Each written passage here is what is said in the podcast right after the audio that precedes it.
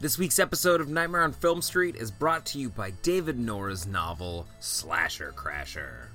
It was the night he tried to go home, but he got caught in their drama.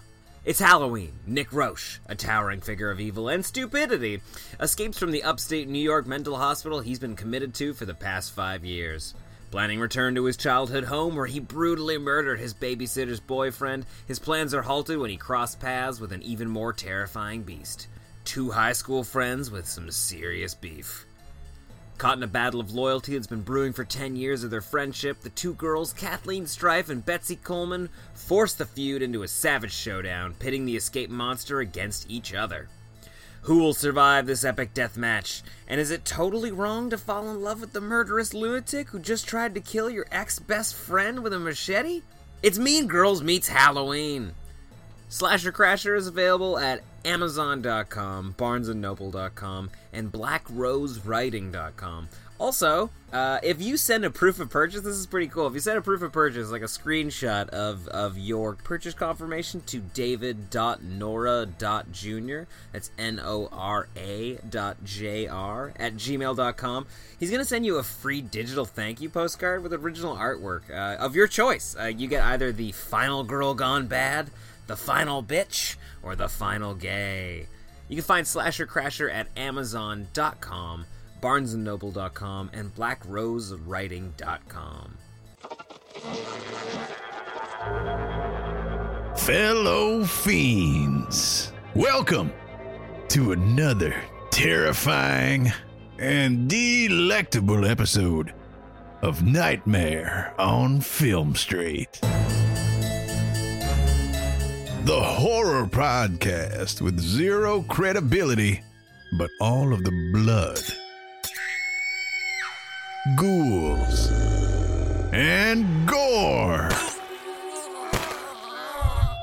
your puny heart can handle.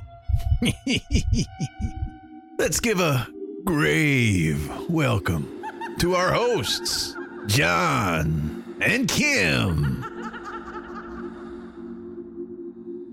Hello again, fiends, and happy Halloween! I'm John. I'm Kim. I was to cut in and do that. I was, I'm Dracul. I'm Dracul. uh, we're joined today by the ghost of Bela Lugosi. Bela I can't do a Bela Lugosi impression, so please don't set me up to My, do one. my Bela Lugosi impression is literally just the, the hand. That- That's it, which plays real good and on a the cape, podcast. if you were to wear one on occasion. By the way, can we just talk for a quick second Nope. about Dracula 1931 because we watched it again recently. And in the beginning when Dracula and his brides are coming out of the crypt, there's also Amazing. a vampire spider, right? Cuz a little spider comes out of a teeny little coffin. I love it. I think he's the world's smallest vampire. Oh. We are recording at you live from the RV as we have been for the last month or so uh, because we live here now. Yeah. We are officially spooky nomads. Permanent nomads. Uh, we are currently in Walt Disney World. We are at the Walt Disney World campground. Our dog is here, so if you hear the snorts, you know it's it's status quo now. Like you Yeah. hear the snorts, you know she's with us. She's literally looking at me with sad eyes because I promised her a treat if she would be quiet. It's a fully immersive experience. um, but it is Romero Ween. We are celebrating the spookiest day of the year with three of the most iconic horror films of all time. We are talking about Night of the Living Dead, Dawn of the Dead, and Day of the Dead. Probably our biggest episode undertaking in quite a while. yeah, yeah, yeah. So uh I don't know why we were planned this huge ass episode for being on the road. Apologies if this episode comes out a little bit late. We have a lot of editing ahead of us. Yeah, that was the it was a big undertaking. Plus, we got a lot going on right now. It's real hard to to take. We have tickets away. for Disney World right Yeah, now. I know. I hope you know how much we love you. Don't say it like that, but but it's true. Uh, yeah, no, it's it's taken a lot to edit this episode, which is fine. Uh, it's it's a great episode. I hope you like it. It's one that I've been looking forward to doing since we started the podcast. It's been a long time coming. yeah, and the the, the, the problem is these movies are intimidating. Every single person has What is said, there to be to, Exactly. to be said about Night of the Living Dead? Yeah, Hopefully, we've done something. Yeah. At the very least, I hope we make you laugh. Kim, though, before we get started, What's keeping you creepy I this thought week? we I thought we talked about it. Did we? We're at Disney World. It's just Disney. I'm going to Mickey's Not So Scary Halloween Party. I guess not much else has happened. We Uh, camped out at a few Walmart parking lots. was which kinda scary. Not great. Pretty Definitely scary. keeping us creepy. Um, a few other campgrounds, and then Disney. Yeah, so we have Mickey's Not So Scary Halloween Party. Uh, it's kind of a nice little gift for me because I'm a huge wuss. And then next week we're hitting up Halloween Horror Nights. It is our first ever time at Halloween Horror Nights. Very excited. We've done Universal at Halloween time ish before, so we've kind of seen Universal's Halloween look, but we've never done Horror Nights. I also really want to do the daytime tours. I'm going to figure out how we can get on that. Oh yeah, totally. To do the lights on walkthrough of the haunted houses because the set design and all of the. You're gonna miss all Oh, the I'm so excited. Yeah, just like walking through at night. You're not gonna see everything. also, Like, I'm a wuss, so it's going to give me a nice. That'll help, It's yeah. going to be a nice edge. which is funny because we, uh, you know, under under your direction, have been on the Tower of Terror four times. We went on it by ourselves. It, It was, was the so most great. amazing thing ever. It's. I think it's because I bought a Tower of Terror hat, so they were very nice to me as a fellow Got that employee. employee discount. It oh, this one so can die cool. for free. Yeah. the, but the weirdest thing, so I don't know if you guys have been on Tower of Terror a bunch, uh, and I feel sorry for you guys in California because you do not have Tower of Terror anymore. But there's one spot in the Tower of Terror ride where it stops in the darkness. Do you remember this? I honestly, I and there was it's- like a scene in the middle of the drop. I think uh, I have a feeling that it might be somewhere behind the Hollywood Tower of Terror sign Oh. because it looked weird. There was But like we stopped there. There was like a girl ghost thing. It's every time you go on this thing, it's different. It It's- is different. That's what's cool about it. The drops are different. The scenes are different. Um, the, The doors open differently. the squirrels dropping acorns on the top of the RV are different. Uh, but also, of course, we've been on the Haunted Mansion twice. We're gonna go on it two more times at least today. I'm so excited. We have a fast pass for four o'clock. We gotta hurry up. Yeah, it's mecca for horror weirdos. Like you got to make the trek every once in a while. Oh my god! In that haunted mansion store. Oh, we're gonna be so poor by the end of the day. Definitely. They have dog stuff. They have a, a squeaky toy of Madame Leota. How can I not? You know, it's it's interesting that the one place where we would like to recklessly spend money, it is very hard to get alcohol. Like the magic the Magic Kingdom is is like almost a dry county, com- especially compared to all the other Disney resorts. Yeah, because they're just like, you want a beer here? We sell ice cream and beer. You're like, this is my place. Yeah. This is where I belong. But yeah, definitely gonna just deposit all of our funds into that store. All of our funds, yeah, because we have funds. Okay, fine. We're gonna we're gonna increase our debt at the store. It'll be fun. yeah, this this entire trip has been an experiment in stretching our credit limit. Yeah, So basically. let's see how much the banks trust us. We're just doing charges all over America. Uh, let's see where we hit rock bottom. Bank of Montreal's like, I don't think they're in Can- they're coming back to Canada. Oh. Oh boy, Gonna have to send the Mounties to find us. that's the true horror of this week. yeah. Spe- uh, speaking of horror, what's hitting the theaters this weekend? Robert Eggers' The Lighthouse. yeah, we're gonna try to catch that at Acorns, Yeah. uh, at Disney Springs, like Yeah, yeah, it's playing at the Disney's AMC. Fun party center for adults. Hopefully, this AMC doesn't also have 20 minutes of trailers. Oh, stop complaining! It was weeks ago. It is a silly amount of trailers. uh, if you want to hear me really complain about it, though, we have a Patreon uh, exclusive drive home from the drive-in review of Zombieland Double Tap. that feels like ages ago. feels like ages. was that ago. last week? I think so. We were in Pennsylvania when we saw it. Yes, we were. That's so far away from here. Not nuts about it. But, I mean, we weren't really big fans of the original Zombieland, so take that as you will. If you love the first Zombieland, I think you might like this one a lot. Also, uh, a movie that we definitely can recommend because we haven't seen The Lighthouse. We've heard nothing but amazing things. In fact, we have a really good review on the site right now, uh, right out of TIFF f- uh, from our reviewer, Danita. If you want to check it out, just go to nofspodcast.com, search The Lighthouse. Didn't she give it like a really high percentage? Our very first 100% rated review on the website. That's so cool. Yeah, very cool. But this weekend in select theaters, uh, you can come into VOD and whatnot. Uh, it's Travis Stevens, The Girl on the Third Floor, hits theaters this Friday. Definitely recommend checking it out. It's a fun horror movie. It's pretty gross. Haunted Oh, it's got some gross stuff in it. Yeah, it's pretty good. uh, but we're not going to keep you much longer here in the intro because there is three movies on the docket today. We have a whole slew of Halloweeny happenings, I hope you did your research. i.e., watch those movies. Yeah, Yeah, and and even not even if you didn't, I mean, Night of the Living Dead is on TV always. So uh, especially this time of year. Um, it's also public domain, which is a real sad story, but you can watch it on YouTube for free right now uh, if you want to get caught up or watch it after the fact. Either way, three movies we are all definitely very familiar with. I don't think you need to know much going in if you haven't seen them. They're zombies! Woo! Uh, and zombies done better than you've ever seen before. Let's get started. I was Dracula again. Zombies are the real creatures of the night. and oh, what moans they make. Let's talk about George A. Romero's Night of the Living Dead. Welcome to a night of total terror.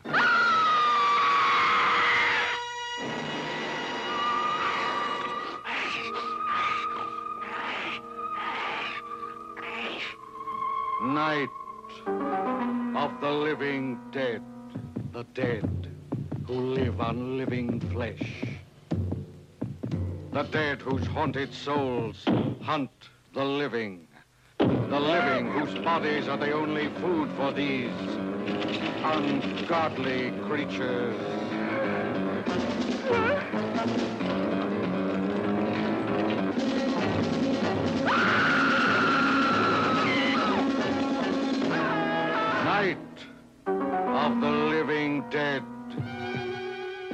Starting with Night of the Living Dead from 1968, currently sitting at a 7.9 out of 10 on IMDb, 97% on Rotten Tomatoes, 3.5 out of 4 from Roger Ebert, and a 4.0 out of 5 on Letterboxd. Very high letterboxd rating.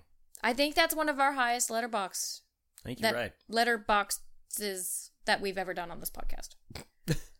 So, Kim, um, I want to say something right now that I think will make you a little more comfortable about talking about a very iconic movie that everyone has seen and loves. What is that? This is my first time seeing it from beginning to end.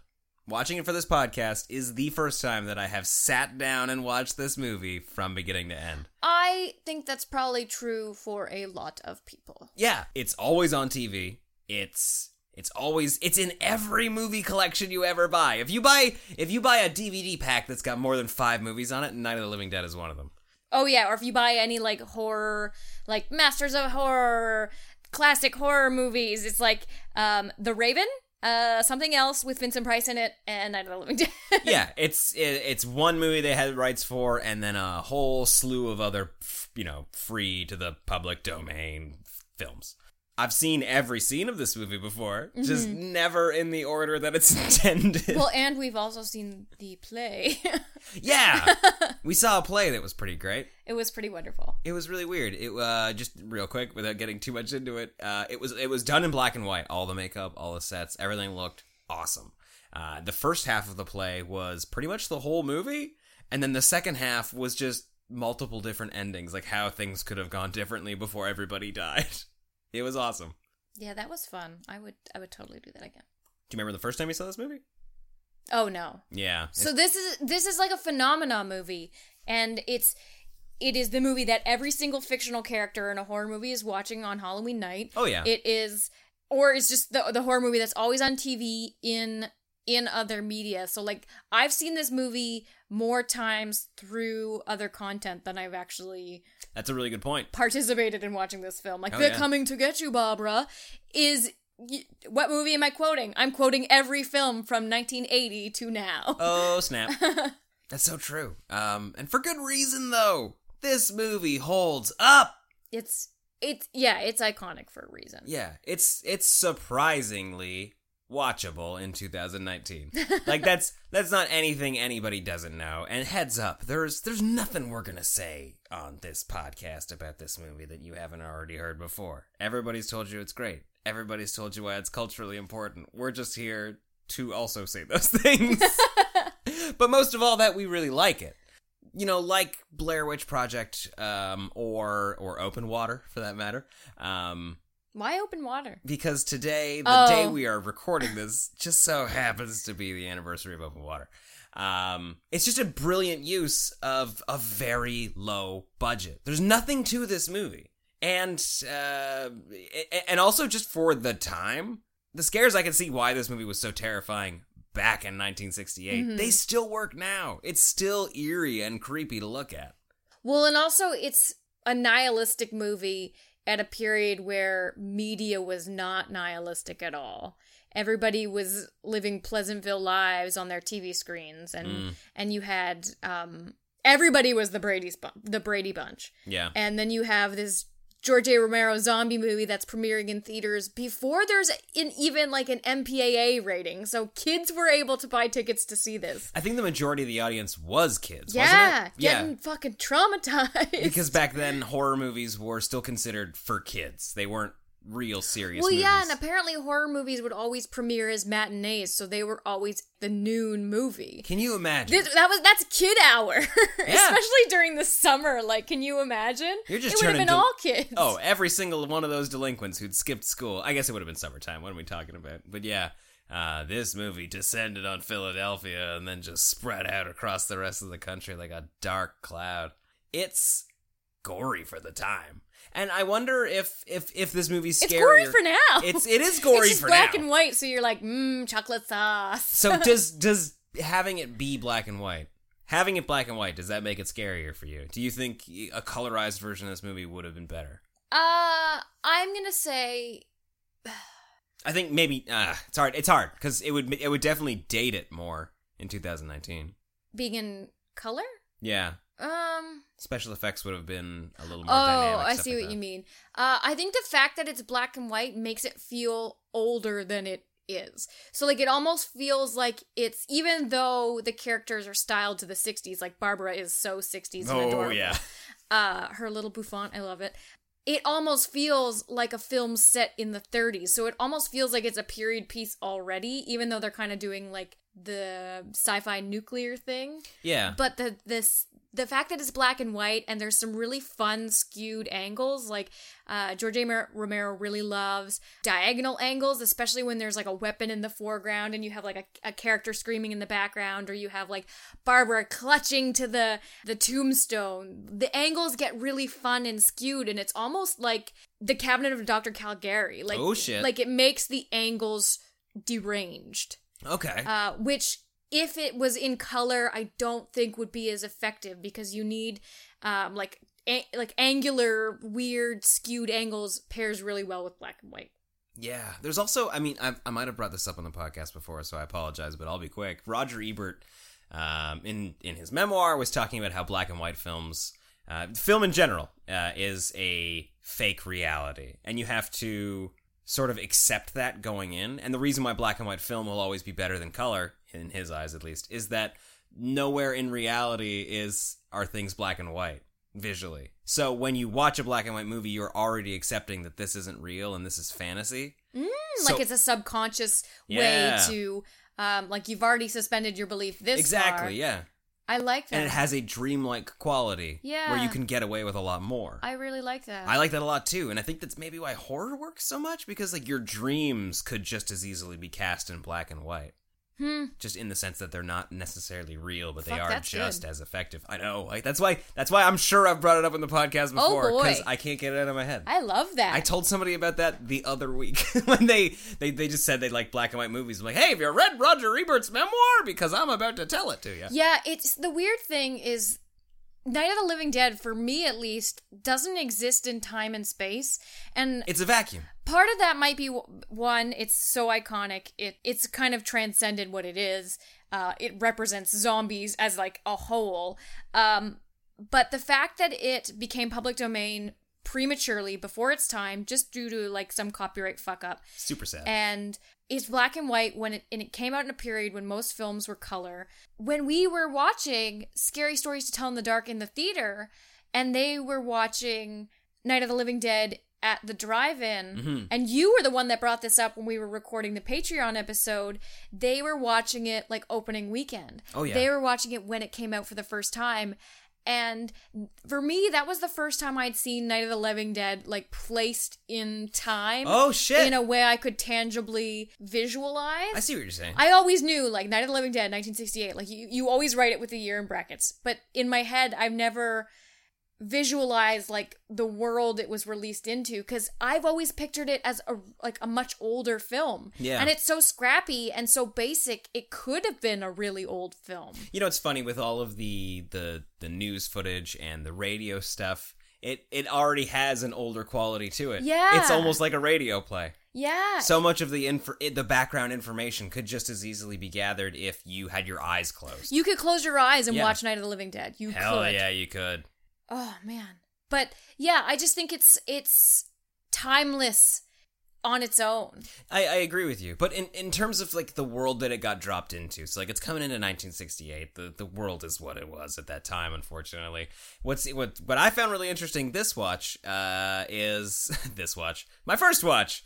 Two of the biggest images you see at the beginning while the car is coming up to the cemetery with with Barbara and Johnny is a cemetery approaching sign or, or cemetery gates or something, uh, and it's riddled with bullets because good some good old boys have just been shooting at it.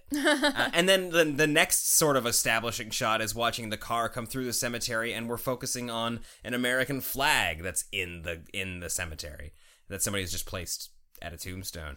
So like those are like the two images that we're going off of, right? We've got America's dead, America's bullets, America's favored choice for making people dead, and also patriotism. Like because it's coming into Vietnam, uh, obviously it's dealing with civil rights. Uh, it, it just in its fucking casting, it is funny that in a in its own way, it is very placed in time, but it feels outside of it. Yeah, but I a lot of it too is kind of the the nihilistic tone of the movie in that like everything in the film it's almost aware of but does not call attention to. And it's it's there for for our for like the audience to put weight on it. Like it's um It's it's it's kind of a coded message. exactly Like this this weight exists inside you. You just need to realize that you're carrying it. it's not calling attention to it it's not giving you a say either way. Like there's there's no agenda with with what is being served in this film like whether or not we have an african american protagonist or the like the the police force moving in and and how everybody dies at the end and like children eating their parents and like whatever you want to get out of that. Like but there's no commentary within the film like it doesn't make us feel any kind of way like barbara becomes almost catatonic and she becomes this like wallflower character who doesn't do anything and like what does that say about women's rights like i don't know what baggage are you bringing to the movie Yes, thank you. That is so great. The movie is practically a blank canvas. There this is probably the one movie that everyone has discussed to the nth degree. Uh, and it doesn't say those things. It's it's almost like a David Lynch movie. Like and George A. Romero, you know, he defends it. He, he doesn't have to defend it. I'm sure he had to defend it when it came out, but he I, I don't think he's taken as much of a political stance on the movie as the people who watched it. Because even even in his own words, like it was not a political choice to cast uh, Duane Jones. Um, but that's that's all anybody wants to talk about, and I'm sure like that's the funniest thing is like I can't watch this movie the way a 1968 audience did because uh, after he's introduced, he smacks a white woman who's being hysterical. He bosses around every other white character in the movie. He's a fucking badass. But um, but that definitely had a different impact on the people watching it than then than, than say now. Maybe though, because if George A. Romero was able to just cast the best person for the role and not see in like race at all, like that's that's more progressive than some of the choices that we're seeing made nowadays. Agreed. Because it wasn't a choice. It was just he got the right guy. I just think all of the the decisions in this movie are made for whatever reason, but they aren't infiltrated with um, personal feelings. So horror this horror film is particularly good because it is holding up a mirror to the world and it's not a carnival mirror it's not skewed in any way like you see what you see because it's what you're looking for Yeah. Yeah. That that's a sign of true true fucking great filmmaking too. Because it shouldn't have its own commentary. We should be able to talk about it afterward. And we says should, the commentary on the movie and we should all say something differently. We should all see something differently. Like I, I, I just mean like it should be a jumping off point for discussion. I don't love it when a movie has a very deliberate message, but I like it when there's something to talk about. What's your favorite shot of the movie? Because I was Um, continually surprised by some of like the fucking brilliant choices in this. Like there are shots in this movie that if they had if they just had a little more money to get a different camera would just be like fucking Oscar moments. Yeah, there's one particular moment in the house when Ben has to pick up something from like the far edge of the screen. It's like a weapon or something. Unfortunately, I can't remember what. It might have been that pipe scene. Might have been a piece of wood. but the pipe is like in the foreground. It's lit, and and he's in the top corner, just on how the the the angle is skewed, and it's a mirror of the same angle used when Barbara first sees the ghouls in the cemetery. I love the use of ghouls in this movie. Oh man, ghouls is one of my favorite words. Why don't we use ghouls more Uh, often? We use ghouls a lot, John. we use ghouls. I mean, outside of just boys and ghouls. Ghouls is it's in my Twitter bio. I just want to say, Okay, fuck, it's the best word ever. I like it. Uh, and also the fact that the movie that coined zombies never coined zombies. yep, never, like- never use the word It's fucking wonderful. living dead. I love it. I fucking think it's wonderful. My A plus moment in this movie for cinematography, I think, is when Barbara turns on that little ballerina music box. And it goes through the box. yeah, we're looking through the box up at Barbara, who's just staring at it like with dead eyes, because like this is not a world where trinkets even exist anymore. Yeah. Fuck. She can't find That house had a lot of wood in it. I have to say. Well, I mean, he started taking apart tables. He started taking apart.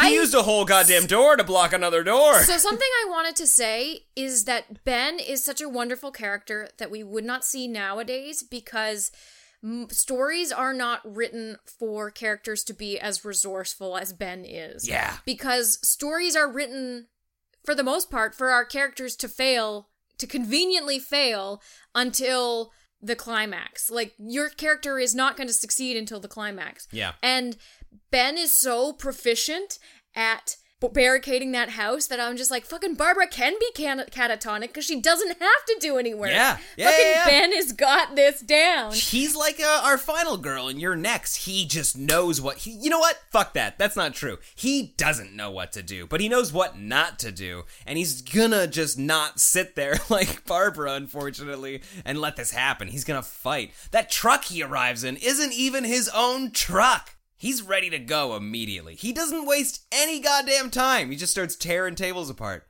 but when he's like ripping up the countertop, you're just like, that's a fucking level of resourceful that I don't even understand, and that characters we have nowadays wouldn't understand to do. They'd just be like, oh, we're fucked. Fucking millennials. it's not our fault, though. Can we It's build an app to fight the zombies, maybe? stories are afraid to do now what they did back then and that's lock your characters in a room and make them fight for your attention with dialogue alone and few few people nowadays have the permission but are able to take the risk to do that because unfortunately studios studios don't think that makes money and for you know, for most people it doesn't but like people like quentin tarantino can still do that but Yeah. there's very few people that can be like yeah so i want to set a movie that's gonna be two and a half hours long and we're just gonna have characters talking about their situation like oh yeah there's zombies outside but like we're gonna just deal with like the inner politics of people button heads you know I would- real, I would argue real human society the zombie subgenre is the only the zombie subgenre is the last place that you can find that. Yeah it's because one of the few. every zombie movie is essentially a bunch of people who fight like uh, zombies at the beginning. You need some action. And then we're gonna lock ourselves in a room and then it's gonna be some infighting. And once that gets a little boring like oh somebody got through a door. Like you know like occasionally a zombie gets through a crack in the window and then and then we're back to the infighting because i hate this fucking guy and if i gotta spend one more hour in the same room as him i'm gonna let my daughter eat them. somebody hiding a bite and then it comes to a head at about the midpoint it's great. Like the, the thing is, like these are all staples of the zombie subgenre that come from Night of the Living Dead that are solidified in Dawn of the Dead. We'll get to it, uh, but when they're done right, they're done right. And I don't, I, I, I don't think it's just when George A. Romero does it. Like when it's done right, whoever does it, it's great. Because when you watch a movie like Scream that can that can pull out all of the tropes and even point at them, you still enjoy them when they come and happen because they are fine when the story is good enough for it. Mm-hmm. That's very true. Yeah. Um, I just want to touch on briefly because I know we can't go too long because we're doing three movies yeah, today. Yeah, that's a big A. Uh, I fucking love Karen, the, the daughter. Like you, you know she's coming because she's on everybody's cover, and like, Oh, yeah, and yeah, and yeah. You, you know as soon as they mention that she's fucking down there not doing good, you're just like, oh fuck yeah, oh fuck yeah. Yeah, I know, but like, oh, like if you had a seen this movie in 1968, Oh, I know. deal, right? I know. that would have been so good. But oh, it's so rewarding when you get it, and Yeah. it's. And fucking that dad deserves he deserves what's coming to him. He's just fucking putting rope like he has the advantage of the windows and the doors being barricaded and he's just like, fuck it, we're going down to the basement. And it's just like eh. That moment between him and Ben, when he, Ben, the, the only thing stopping Ben from dying is this guy, and this guy is just like a second away from going to the basement, but eventually decides, fuck it, I'll come back up and help. And Ben Ben beats him up afterward. So good because he deserves it. And all the fighting over the gun, like it's it's all done quietly and it's all done really well. And I love that Ben doesn't take any fucking shit from this guy at all. Also, I just think it's kind of crazy that that and that's how nihilistic this movie is that Keith and Judy die out there and like the, the truck explodes. And then we see full out zombies eating intestines. Like that surprised me. I did not think we were gonna be seeing that. Oh yeah, and like the makeup Turkey on the legs. Yeah. oh, it's barbecue, you know. I mean, even the even the cops at the end say like, "Oh, it looks like somebody had a little barbecue, huh?" Like they've been they they they've been in the apocalypse for 13 hours and they've already got like the darkest gallows humor. It's nuts. It's just like a bunch of guys in cowboy hats, just like, nope, zombies. well, I mean, like this movie Nothing phases. Nothing. Well, that that's the thing. This movie touches on something that is still very true today. People are secretly wishing for the end of the world. And it's not maybe it's maybe it's so they can do whatever they want, get away with anything or just be the boss. But like these guys lock in to the end of the world no problem. It is so easy for them to just roll with it. I see. I don't know if it's at that scope though in Night of the Living Dead. Like I think it's it's definitely like I think it's a big deal. People are dying, but I don't know if it's at the scope that the world is ending.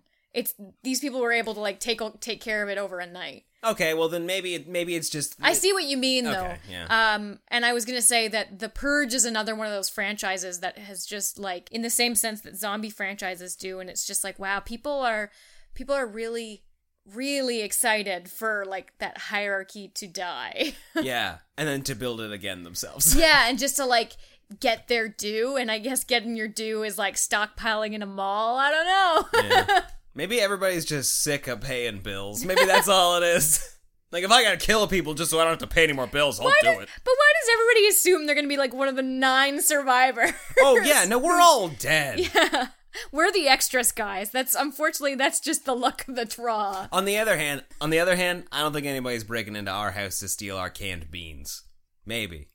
They might.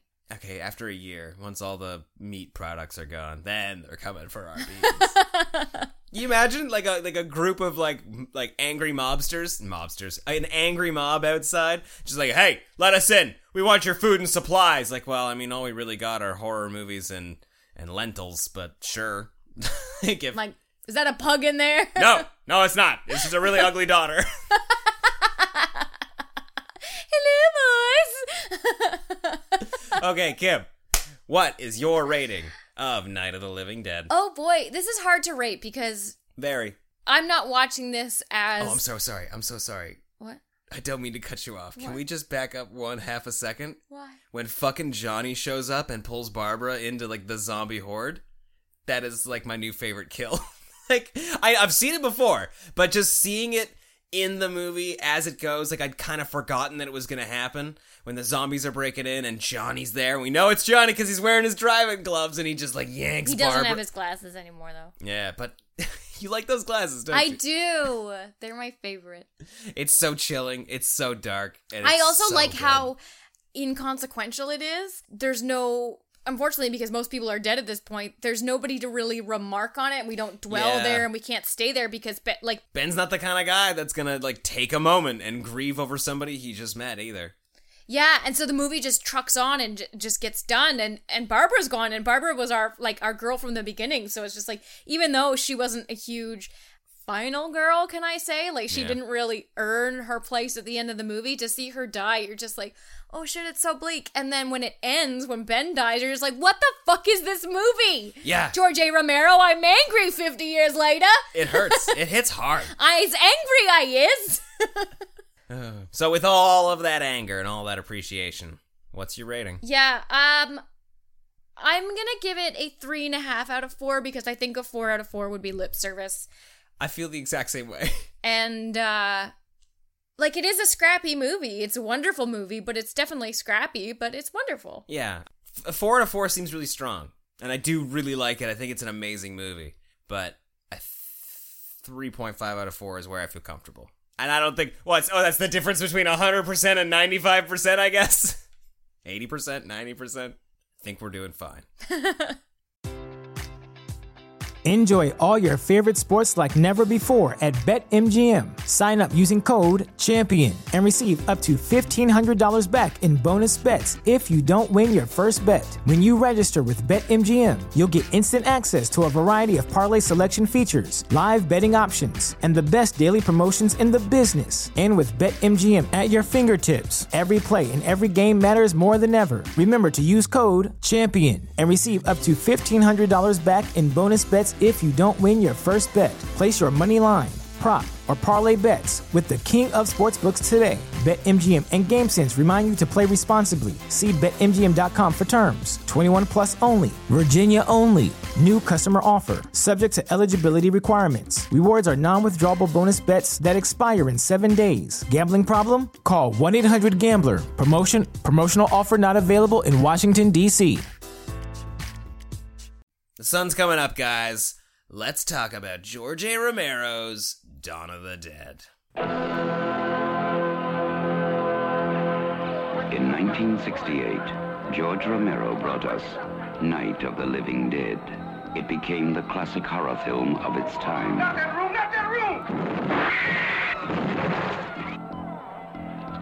Now, George Romero brings us the most intensely shocking motion picture experience for all times. It gets up and kills. The people it kills get up and kill. This situation must be controlled before it's too late. They are multiplying too rapidly. Dawn of the Dead. Meet me on the roof at 9 o'clock. Getting out. I don't believe it. We're gonna get out in the chopper. We've got to survive. Somebody's got to survive. They kill for one reason. They kill for food. They eat their victims. Imagine, if you will, that something has gone terribly wrong. Shoot it, man. Now, accept the fact that there's no escaping the horrible consequences. George Romero brings back the dead. Night of the Living Dead has ended. Dawn of the Dead is here.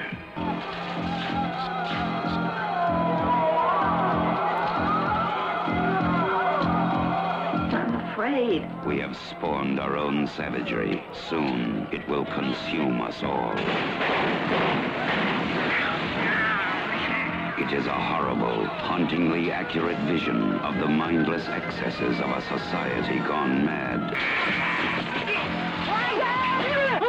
They must be destroyed on sight. When there is no more room in hell, the dead will walk the earth. We are down to the line, folks.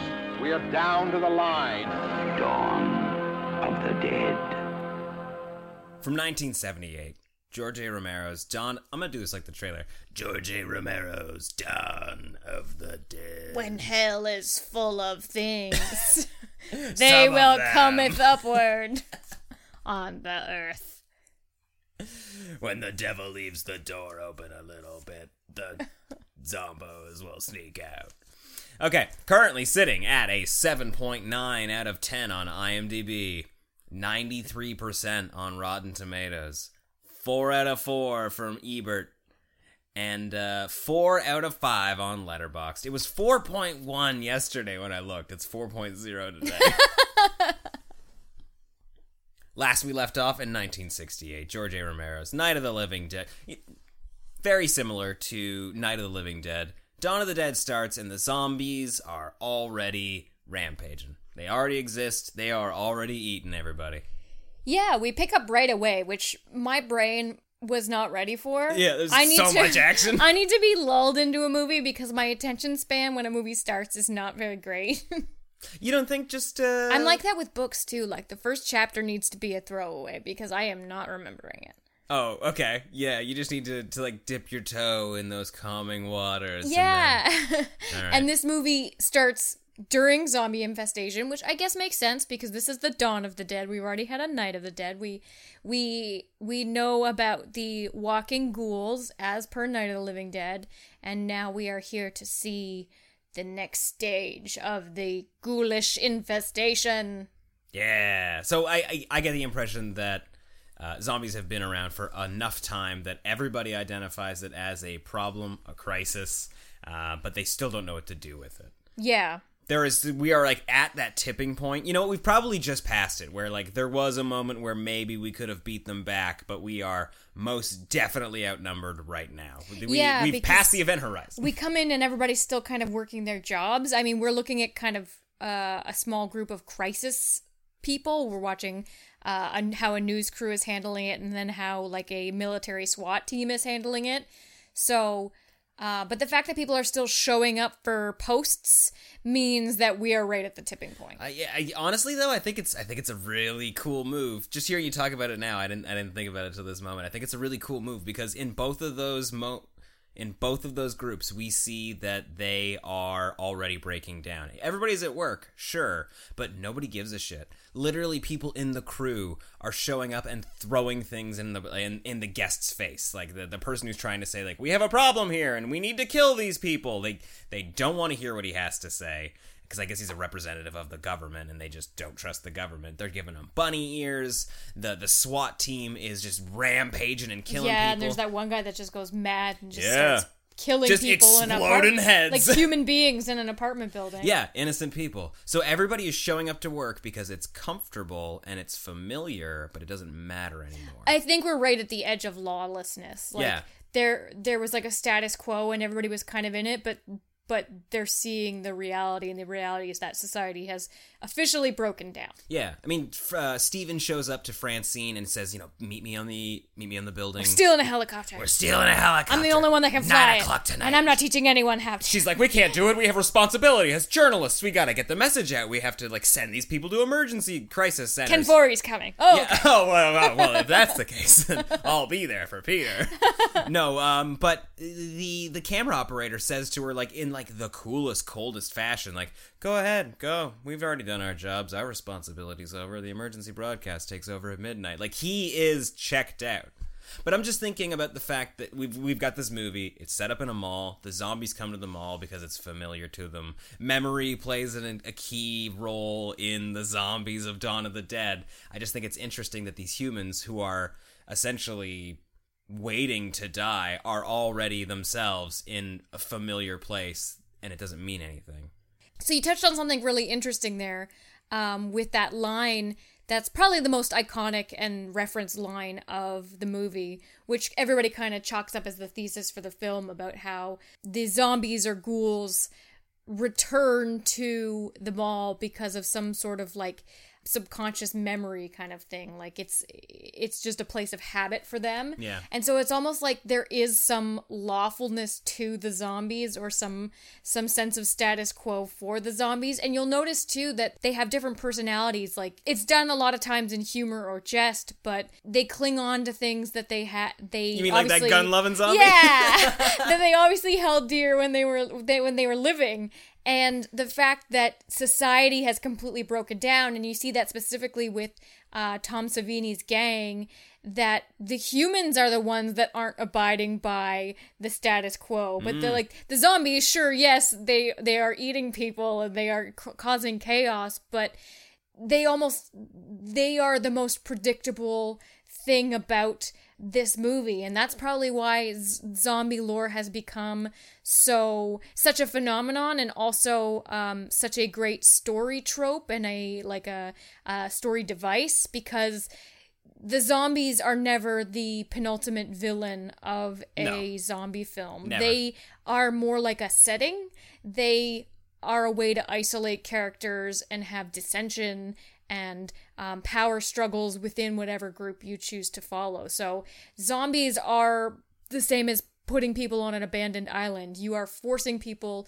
to be stuck together and to fend for themselves Mhm. and create their own hierarchy, and that's where your story is. Yeah, it's it's it's crazy when you hear people constantly talk about the zombies of George A. Romero as being so scary because they're not they're not bloodthirsty creatures. Like they're not like the wolf man. The wolf man turns into the wolf and he eats people and then he Back to humanity. Yeah, back to humanity. Guilt, he wakes up. shame. Yeah, he doesn't remember any of it, but he knows he's responsible. With the zombies and George A. Romero's are us. Like that's that's what you'll always hear. They aren't mindless ghouls. They are us, and it's true because the memory and the personality of that person still exists. They're just dead.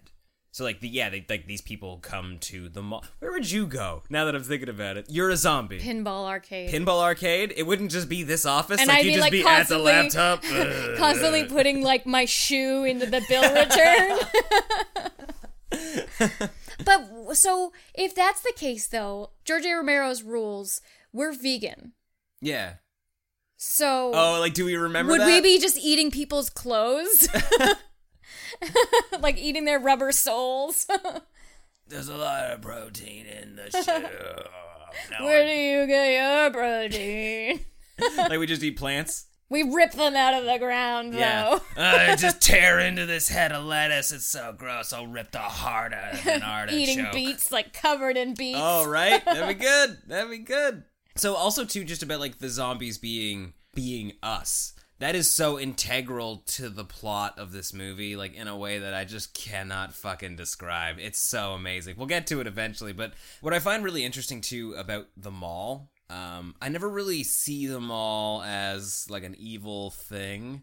Like I, I get the idea. It is very strange that in your death, the most important thing to you in your life, or one of the most important things to you in your life, was a shopping center. Mhm. That's kind of strange, obviously. But it wasn't really until the end credits where we, especially with the music too, and I loved the music. Oh, the music's fucking incredible. But we're watching all of these cutscenes of zombies just in the mall, milling about, almost like like elderly people going for a stroll in the morning. And it just kind of strikes me as as as haunting in the same way that maybe the Amityville house kind of is.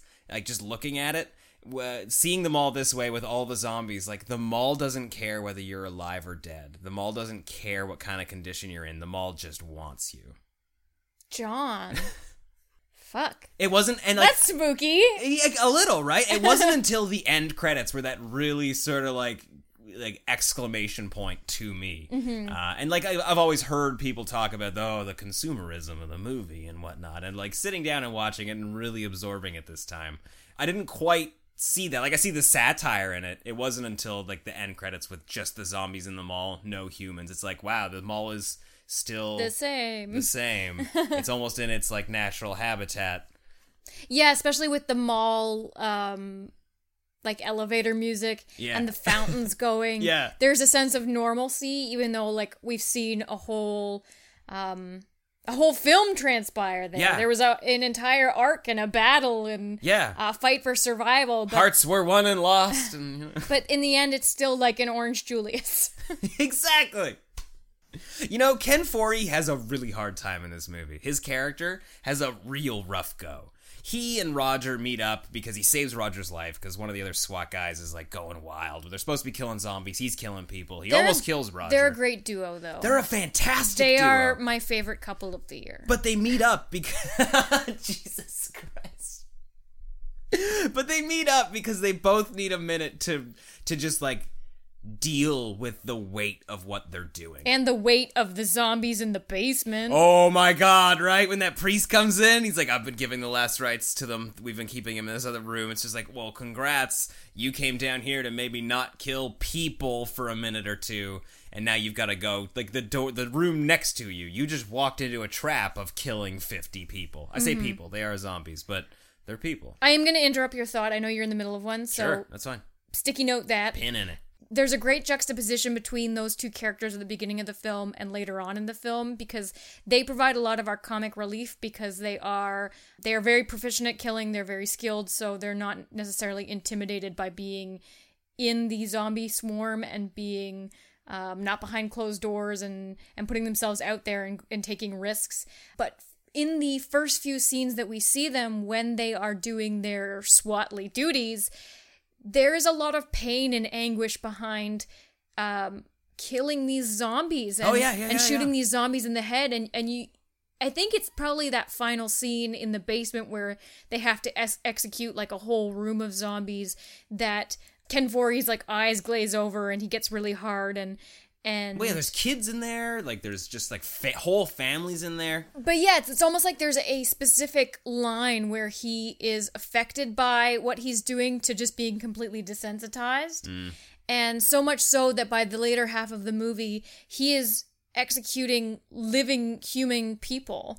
They are they're definitely a risk. They're more of a risk at the zombies at the point that he's doing it, but there is no um, we don't see any doubt in his eyes or Roger's eyes for the rest of the film. There is no doubt behind what they're doing in terms of killing zombies or um, killing at all. It's interesting you say that because I was gonna like I, w- I was bringing that up because I was I was gonna kind of talk about how Ken Foree has like he is he is on a constant downward spiral with this and like I see that as like the moment where he says I cannot do this anymore and then when they're escaping on the helicopter he he still kind of hasn't had a moment to catch his breath uh, like he's just he's he's he's trying to tell himself, I guess, that this is real and that this is just the life he's gonna have to live forever now. When they're filling up the, the helicopter, he wanders off. He just wants a fucking coffee. He just wants to sit and enjoy a coffee. And while he's there, who shows up? Two zombie kids.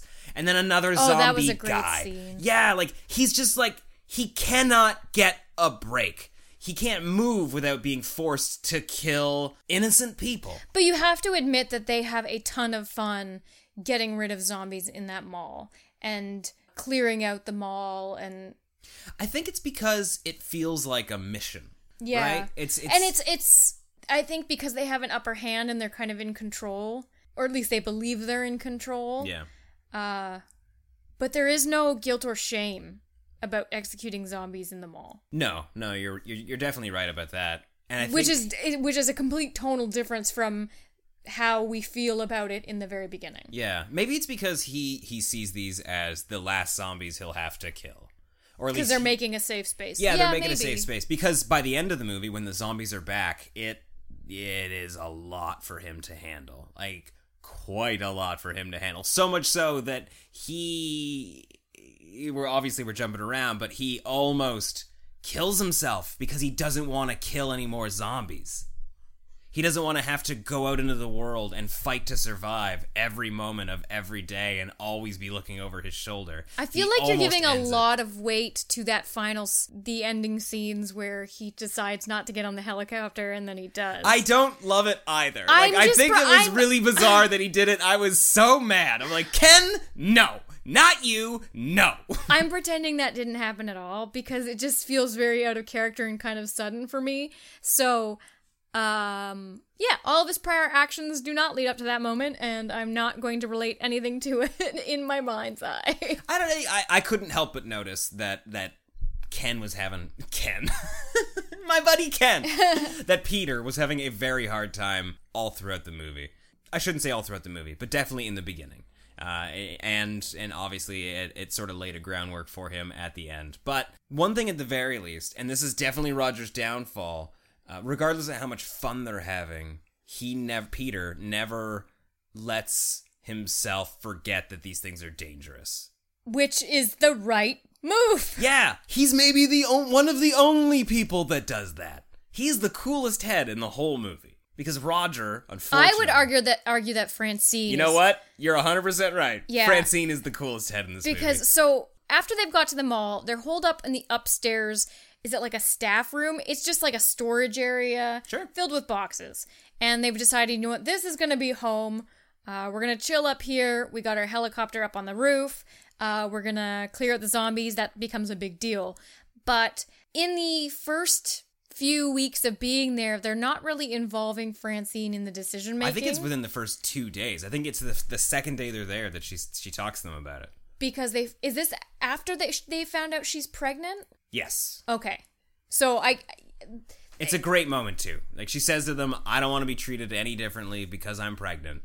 And I want you to teach me how to use that helicopter in case something happens to one of us. I want you to show me how to use a gun. I never want you to leave me without a gun ever again. Boyfriend. Right? oh, here's the thing. She's saying it to the group. That whole conversation is for Steven. He's he's the guy that took the gun away. He's the one treating her different because she's pregnant. He's the only one who knows how to fly a helicopter. Yeah. that whole conversation is for her. And good God, do we see that repeated throughout the whole fucking movie? It's so good. Yeah, because he's kind of low key terrible. He is.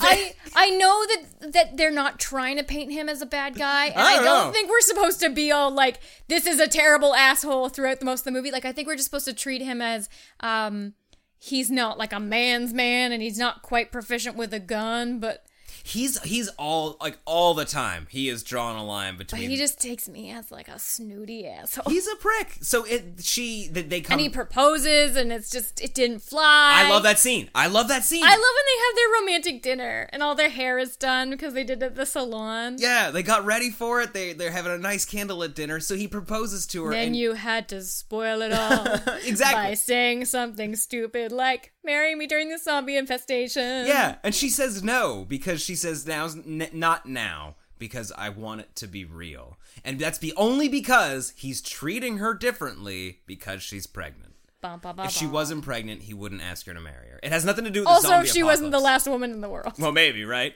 See, that's that's what's so good about this movie, and like that's what's so good about zombie movies when they're good. Coming from me, a guy who doesn't really love zombie movies, uh, the the zombies don't matter. It's it's the human story at the center because, like you said, the zombies are the setting. Uh, everything about this movie is the the four of them and their relationships with each other.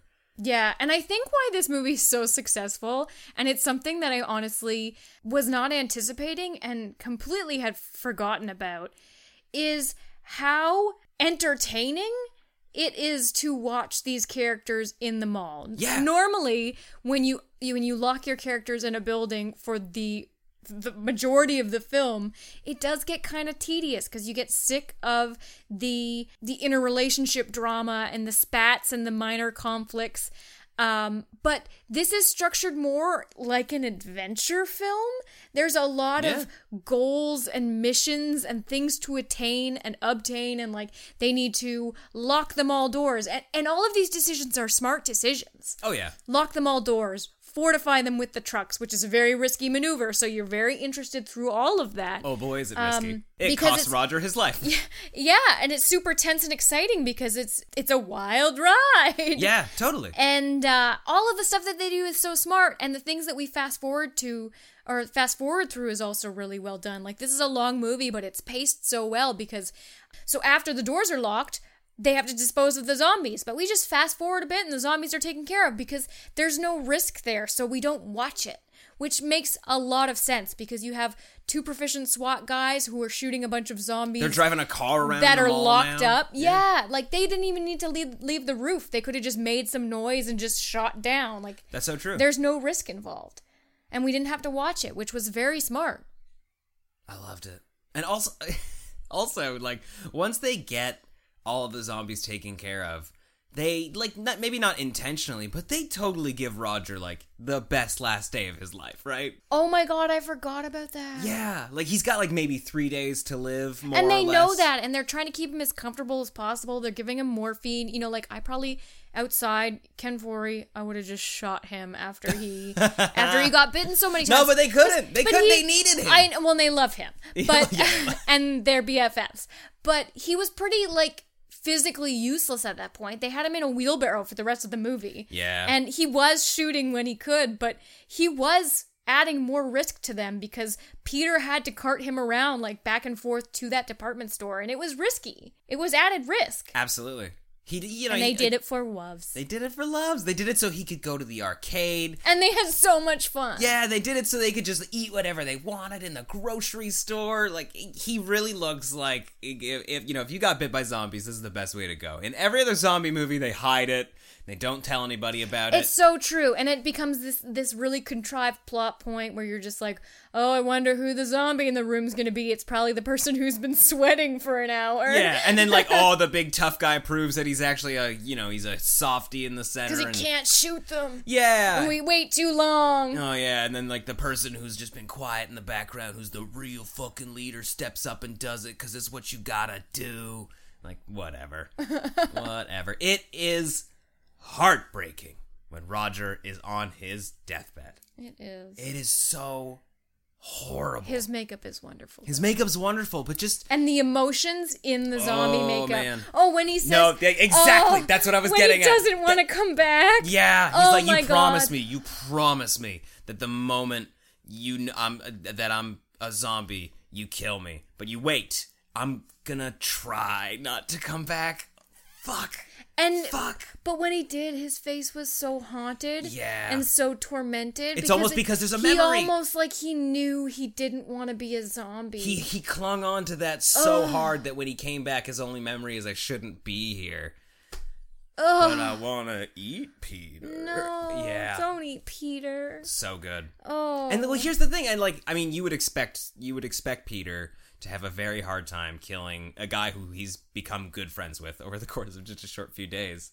You would expect him to have a hard time shooting that guy. So that's not really out of character. But I think that's another example of of Ken Foree's character uh, really struggling to deal with killing. Like I think he sort of told himself, "I'm not going to do this anymore." I think you're right in that he cannot slow down. Like he needs to just muscle through it and and not stop to ponder because I think that's kind of where you see the actual weight of the situation. Like Yeah. you're very right that that scene in the beginning where he's trying to get coffee and that one like where they stop to get gas the hangar, you see like him wanting a moment. Yeah, yeah. Fuck. It is a fucking wonderful film. Mhm. I know that that we've we've kind of preached how much we're not huge zombie fans, but Because we don't watch good ones. Why do we always watch bad zombie movies? No, you know what? We've seen like the the remake of Dawn of the Dead is wonderful Yeah, for it's good. different reasons. It's a completely different film than the original. Oh yeah. And fuck the I did not realize how much I was going to enjoy the mall sequences. yeah. It, it's so good. So good. It's amazing. Actually, can I can I read you a quick little thing? You may. When I was looking for ratings on Letterboxd, uh, I came across this great review. Five stars. Uh, this is this is the whole review. Things I would do differently. One, remove the food from the freezer where they put the bodies. Two, build the wall out of something stronger than cardboard. Three, close the serious close and seriously board up the doors behind the built wall. Four, seduce Francine away from Flyboy. Okay. Uh, five, take all the guns out of the gun store. Six, never take off the fur coat. and seven, eat a whole ton of cheese.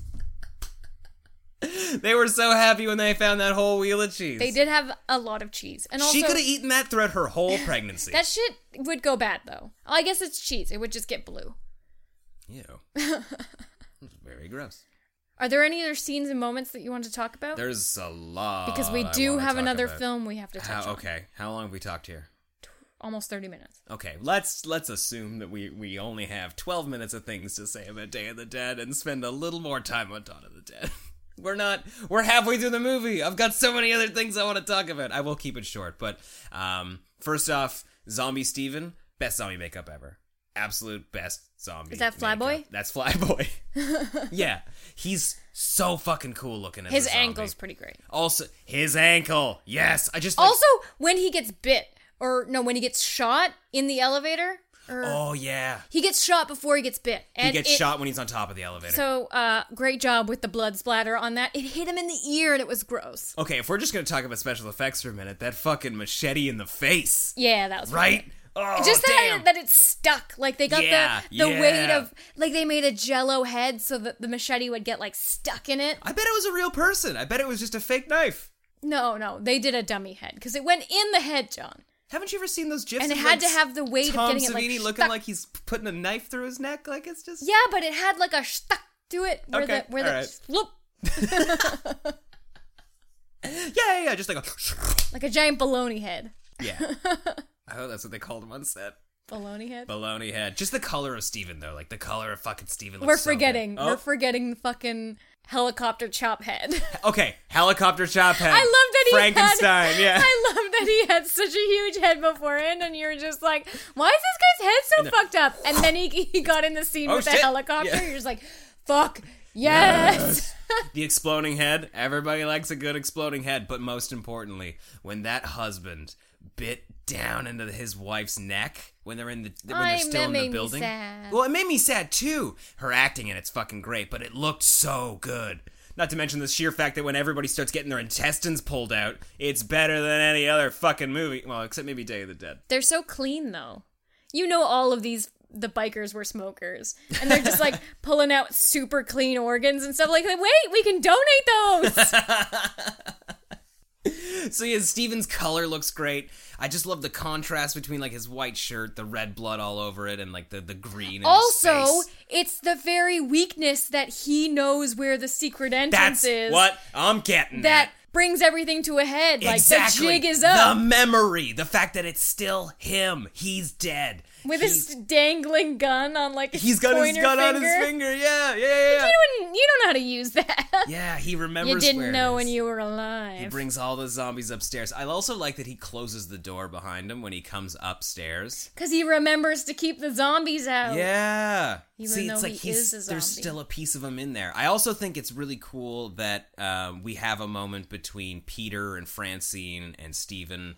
Uh, and you know, obviously Peter has to kill Steven, and it's this like big moment. And it's also his complete fucking fault that he's dead. He did not need to attack the bikers. They didn't give a shit about them, but he couldn't handle people touching his stuff. And I, I yeah, yeah, just the fact that the, the, his death is only between the three of them really helps like solidify to me that this is a story about these characters. It's not just like he brought in a horde of zombies and he was the first one to get shot.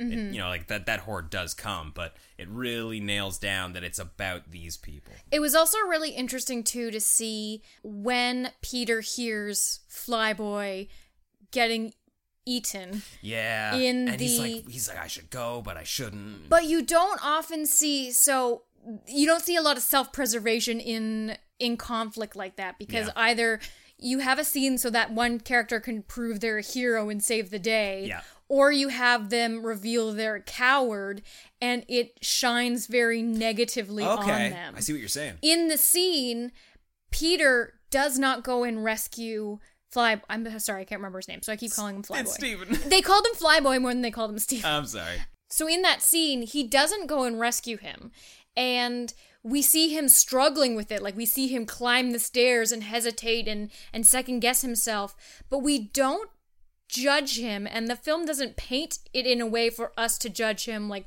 francine doesn't get excessively pissed at him. There's no big like we need to go get him. What are you doing? Because they all understand that the risks that if he did he's risking himself also dying. And it's just a way that you would not see Yeah. a scene go nowadays. There's either two ways because um And he hears the gunshots too. Like that's almost an added thing. Like it's like, okay, I can hear he's he is still alive at this moment. Well, and they wait for him too. They're like, okay, well, we'll just wait. Maybe he can get up there. But like, he's got to get up there on his own, and Yeah. we're not judging him in that moment. And that's that's just a very unique scene, and it's not normally a way you would see that set up. It's just very original. yeah, and like also to have him like standing watch at the top of those stairs. He stands there for hours. There's just something so much more. Hu- hu- it's very human, and it shows that there's a gray area in being a hero and being proficient and saving the day and stuff. And it's just like there are times where you actually do need to assess the risk. Yeah, and he ha- he has to bear that weight. Like that's the thing. Like he has to. He he knows that he could maybe run in and save him, and even if he did, in like the weirdest scenario where he kills all the zombies because he's a hero and he gets Steven and he brings him back, he's probably infected. He's just gonna end up shooting him later. Or yeah, you're right. He's gonna die on. Like, he's also going to die. Mhm. He's going to risk his life, which risks Francine's life. He risks the entire group by putting himself out there. Yeah. Fuck. And that that's that's a great dilemma. Like that is a wonderful moral dilemma. It's fucking incredible. this movie's amazing. It's so good. I feel like there were a dozen other things I wanted to talk about, but you're right. We do have to move on. This is my own fault. I wanted to do three movies, It is your fault. so we gotta we gotta carve out time for a third one. Kim, what is your rating? I am going four out of four. Full four out of four. I loved it. Oh, this movie's incredible. This movie's amazing. I hope we I hope we one day get that 3D version. As much as I hate 3D, I'd like to see it get put out. Uh, because if somebody pays to distribute it, it means that we'll finally be able to get this movie on Blu-ray. Even though people keep saying they are working on getting it on Blu-ray. I saw that it was on Blu-ray on Wikipedia. It was released originally. You can't get it now. Everything everything's out of print. oh, okay. It should be worth noting too that we did watch the Romero cut. So when we're saying that Oh, the music sure. was wonderful, it was that whimsical comedic music. Yeah. And I mean, like the Goblin score is also fun, but those. Uh, I love the sense of humor though. Yes! There's there's the a pie fight. Oh my god, uh, the bikers are too good. Let's. I, I don't, I don't want to get into it. I don't wanna get into it. so moving on. Yeah, let's let's let's move on. Let's move on. The sun is high in the sky It is hot out. because it is the day of the dead. When hell is too full, the dead will continue to walk on the earth All right, all mov- day long, Moving on. all day. Let's talk about George A. Romero's Dawn of the Dead. Day of the dead. Day of the Dead.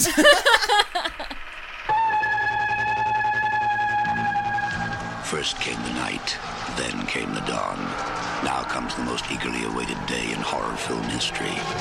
George A. Romero's Day of the Dead. We've been punished by the Creator. He visited a curse.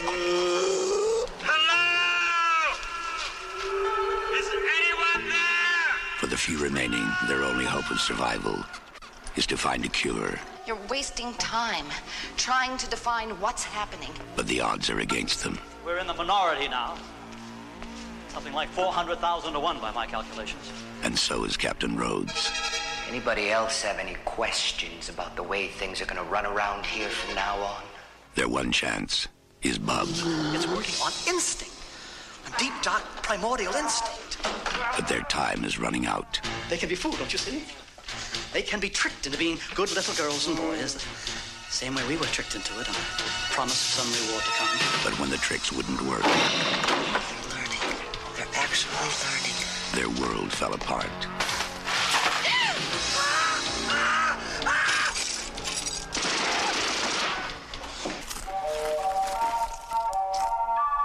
The dead shall have their day. Extraordinary, isn't it?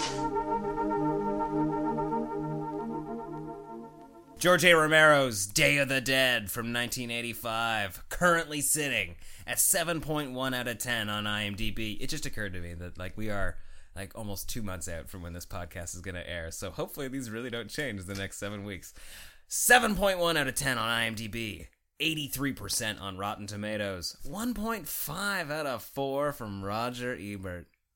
May I remind you, he gave Dawn of the Dead a 4 out of 4. And he th- clearly has a favorite zombie movie. I think so. 3.7 out of 5 on Letterboxd. You know what I'm seeing in these reviews though is um I'm seeing like people reviewing like IMDb is probably reviewing story, characters maybe, right? Rotten Tomatoes definitely a Tom Savini rating right there. Roger Ebert can't handle the dialogue and or the gore. It's the 80s. That guy had a thing against gore in the 80s. It is a pretty gross movie. Yeah, it is. Gross tastic. Oh, it's great. Yeah, the the blood has you can really see how evolved we are in zombie lore by the color of the blood. Oh, like yeah. we went from chocolate milk to like strawberry milk to fucking gore-tastic, goopy red hemoglobin. You know, I think if it was up to, to Tom, I think Tom Savini always had it in him to do this color of blood. It just wasn't the style of Dawn of the Dead. Don't you think? They I just don't think they were ready for hemoglobin at the time. They just, oh, I can't, I can't break this out on them just yet. They're not ready. It's, o- it's only 1978. We gotta wait. Because come 1985, we got a whole different ball game. Oh my. Tom Savini is giving you a fucking nightmare with this movie. It's so good. There's so many pull apart scenes and Hell like, yeah. people become string cheese so fast in this movie and I'm for it. Very for it. I you know, I'm not big on guts and goop, but Yeah, you when are. Sh- shush. I'm Don't making a point. when guts and goop are done well, I am A guts and goop gal. I am front row seat to the guts and goop. I'm in the splash zone for guts and goop. That's good. yeah, I mean, just from the title card alone, you know what kind of movie you're in for. Day of the Dead. Can we this talk about the- This motherfucker's got no bottom jaw. Can we talk about the intro because it is fucking wonderful? You talking just about that nightmare that sequence? little nightmare, Oh yeah. that little spook show. That's like in the top 10 things that I like uh, the top 10 gifs that I reuse constantly. This is one of them. Well, yeah, just because of like the GIF alone makes it look so silly though because she does that reach away and then the hands come out. But it Like she just can't versus versus I'm going to die. another day with these. Oh, the zombies are still here. Alas, I was going to mark off October 31st, but now I cannot. Ah, the vapors. Um, That is such a good setup for the movie though, right? Like the count We'll come back to it if you want. no, I but- want, I want. That's what I want to talk about because it, it makes it such a great like thesis statement for the whole film because each film in George Romero's trilogy represents a different stage of humans versus zombies and where we are in the end of the world essentially and it's like night is the attack dawn is learning the, what this new yeah. life is like and day is letting go of humanity Mhm. and it's it's opening your hands and letting the sand fall through that is Shit. that is day of the dead It's and the naked lunch. It's clear. it's in broad daylight now. You're Eh. seeing what's on the end of your fork. And when we find out who this character is and the fact that she's just sitting in this stone room staring at a calendar and it's like what's left and what is there like the whole there's so much questioning of Yeah, structure totally, right? and Because time like and why if if all you if the only way you can be safe is to be in a cemented room, what is the point of marking off days on the calendar? Exactly. What is the point of going on? Like all of these things you're doing this is it rec- October? Yeah, exactly. The record keeping is unnecessary. And it's if if that is all humanity is at the end, is it even worth it? Mm-hmm. And that's something that I don't think I gave um, George A. Romero credit for with zombies. Like we always credit him for the creation of zombies and the creation for this monster and and how iconic they are and blah blah blah. But I think what what we should be talking about more often is just how fully realized the human repercussion Yeah. of zombies is examined in these films. He does not care about zombies. I he cares about humans. cannot even handle the monologue. I cannot even handle the monologue that John does in the middle of this movie. Fuck, I, right? I have to admit, like, I was kind of little on the fence with the movie. I was like, yeah, we're doing more zombies. Okay, We're- doctors, Well, yeah, we're in a military bunker, and Bub is great. But when when John did that speech, I was just like, oh fuck, George Romero still has something to say and knows what he's fucking talking about, and like it, you just become so completely enraptured with this universe. Like, holy fuck, you guys are fucked, and you guys just need to let go. Yeah, yeah, yeah, and not even not even let go, just restart. Like that's Yeah. that's essentially what John is saying. Like all of this progress that we have made has been wrong from the beginning, Well, it's an epitaph on a tombstone no one's gonna read. right? Fuck, it's what so the good. fuck? That is beautiful. It's and insane. so fucking sad. Yeah, they're they're living in a bunker that has all of the records of of everything that's ever happened. In Every the movie, States. like uh, Yeah, every movie, all the tax returns, all the census reports. It's got everything. Uh, like if if there was a nuclear fallout or a zombie apocalypse, we could restart with all of this information. But what he's saying is that this is just a 14 mile tombstone, uh, and what we've buried down here should remain buried. It should just go away completely. well, We because it led to them up. being reset by zombies anyway. So something in in how humanity was living brought upon this reckoning. Yeah. So it's like, why would we want to start anew in the mirror image of a society that failed? Yeah, it's interesting because he's also talking about science to a degree, right? Like the the analysis that we've put on our own lives. And I mean, uh, we can we can we can extrapolate this out to today. Like, do you really need to track all of your calories and all of your steps and every movie you watch? Like, what are you doing with all of the social, like I'll say social media accounts, but like all of the all of the digital diaries we have of all of our habits and interests. What are we doing with all of that info? Every single year I start, oh, I'm going to list every movie that I watch. And at the end of the year, I'm going to be able to say, I saw this many movies and none, none, none, and I'll find some use for that information. I always quit. I always give up because it doesn't mean anything. And like that is that is kind of what John's talking about here in in a much larger scale. Obviously, Mhm. he's say humans do not just need working mausoleums. yeah, like rather than trying to figure out why we're here, why not just be here? Why not just live your life? Mhm. And it's it's really interesting because he, he talks about sort of going back to a time where we respected folklore uh, and gods. Like maybe sure God doesn't exist, but it's a name that we give for an unknown and, and something that we don't need to know about. We can just continue living in a way that feels right. Yeah, it's almost like at, at a point when there weren't any answers or science or anything, like God just became a sticky note to answering why the universe existed, so we didn't have to revisit it and question why. yeah, yeah, yeah, yeah. Man, this movie's fucking good. and it, it's great too because though what he's saying is like you're just adding information to put down here and and watching the movie I didn't necessarily think of it that way because I thought that they were trying to find some kind of answer or upper hand on the zombie Yeah. infestation Yeah, but yeah. when you realize that that and I think that's why they show that one mission where they go out to, to find survivors like I don't think there's that many people left if any. so if they find an upper hand with these zombies, it would just be an upper hand for the For five six people. assholes they're stuck with. Yeah. Oh yeah.